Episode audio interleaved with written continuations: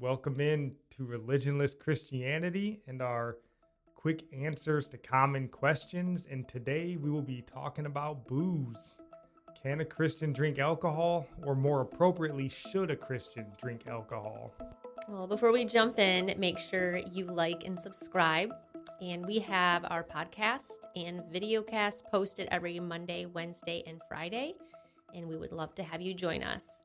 Links to the podcast and the YouTube are in the description. So please go check those out.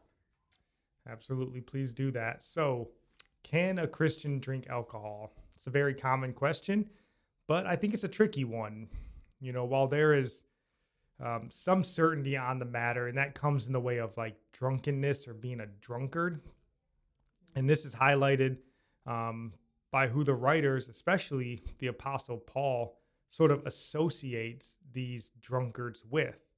You know, we as believers are warned against drunkenness, and drunkards, uh, drunkards are mentioned right along with those who won't inherit the kingdom of God. So in 1 Corinthians 6 9 through 10, um, if you want to read that, honey. It says, Or do you not know that the unrighteous will not inherit the kingdom of God?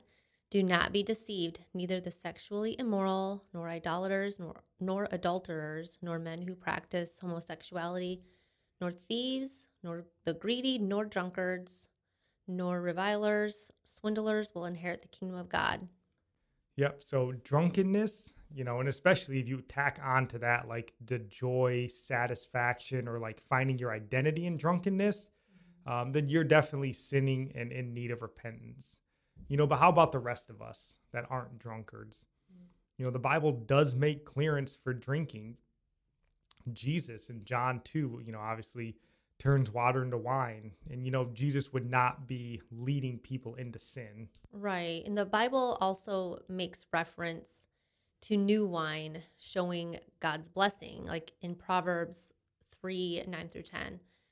For example, um, honor the Lord from your wealth and from the first of all your produce. Um, so your barns will be filled with plenty and your vats will overflow with new wine. Um, it even mentions using wine as medicine in 1 Timothy 5.23. So there's uses for wine. Yeah, definitely. So I believe with all confidence that you can drink responsibly, you know, even if that's just for enjoyment's sake um, and you're not sinning, you know, but like with everything, there's more to the story than just that. And I want to make two distinctions here, sort of in regards to where we believe you would be sinning if you were drinking. Mm-hmm. And I think one of those is if, um, like, you find your joy or your identity in drinking, um, or if you're someone that has a weakness to alcohol, like you know it has a, a hold on you, like you really do like identify with it, like it, you can't not do it like it brings you comfort and all that like you need it you're dependent. Um, i think in those cases you are sinning anytime something has a strong hold on you and you kind of like like you have an affection like an unhealthy affection for it like that need for it. Um, but drunkards or as we would call them alcoholics are said to not inherit the kingdom. And that second one would be if you're looking to uh, move into church leadership.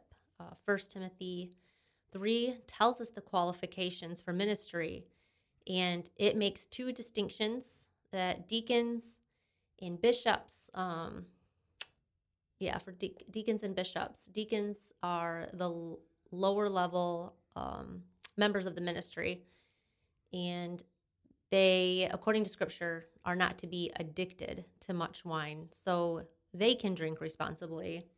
Yeah, for sure. And then the second one, like you mentioned, were bishops, which is kind of mm-hmm. like the church overseer. You know, we would kind of call them pastors nowadays. But I think in today's world, that would extend beyond the church walls. You know, if you're sort of the ministry leader of a convention, maybe like the Southern Baptist Convention, all these different, even if it's an online ministry type thing, then you would be a, in my my eyes an overseer um and in that instance for those men and women first Tim- timothy 3 tells us and it does vary by translation um, some tend to be a little more strict but in general, they say to be sober minded and not given to much wine. Some of them say not given to wine. Some say not to be drunkard. So there's a little bit of gray area there, I would say. Yeah, um, like given to wine is, I don't know, that means something. Yeah. Given to it. I mean, don't obviously I would say be addicted to that. But again, there's that gray area where one some of them are pretty strict, not given to wine. Some are like, hey, don't be a drunkard. So yeah, and I would say more. if you're in a ministry position, I would. I mean, I personally would be extra cautious and just not drink at all. I mean, you never know what someone's. I don't know. Someone might look at that. They might interpret scripture differently. And if there's no need to be drinking, like you can say no just to be safe. Like well, then when you attach not given to much wine with being sober minded, yeah, to me that sounds like you, know, you got to make sure you're uh, you're on the ball at all times. So, mm-hmm. but yeah, so you know, as we like to do on these episodes, um, we always want to try to distinguish these issues between are they essential issues, which would be a salvation issue, or is it non essential, which is basically everything else in the Christian faith. And I would say on this issue, uh, I would say it is essential. Um, the Apostle Paul, you know, he lists the conditions of drunkenness or being a drunkard among those who won't inherit the kingdom of heaven. So, you know, you can drink for sure, um, but when it, you know, you're walking a slippery slope, basically. Um, yeah. So I think drinking should definitely be done with consideration and thoughtfulness. So.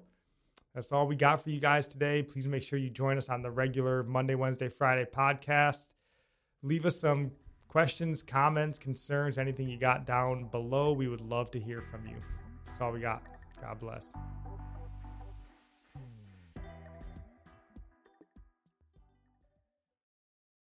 Save big money now on new siding from LP Smart Side at Menards. Update and beautify your home with your choice of 13 timeless colors of pre finished engineered siding. It's durable and includes a Sherwin Williams factory finish paint warranty that means no painting for years to come. View our entire selection of siding from LP Smart Side today. And don't forget to check out our flyer on menards.com for all the great deals happening now. Save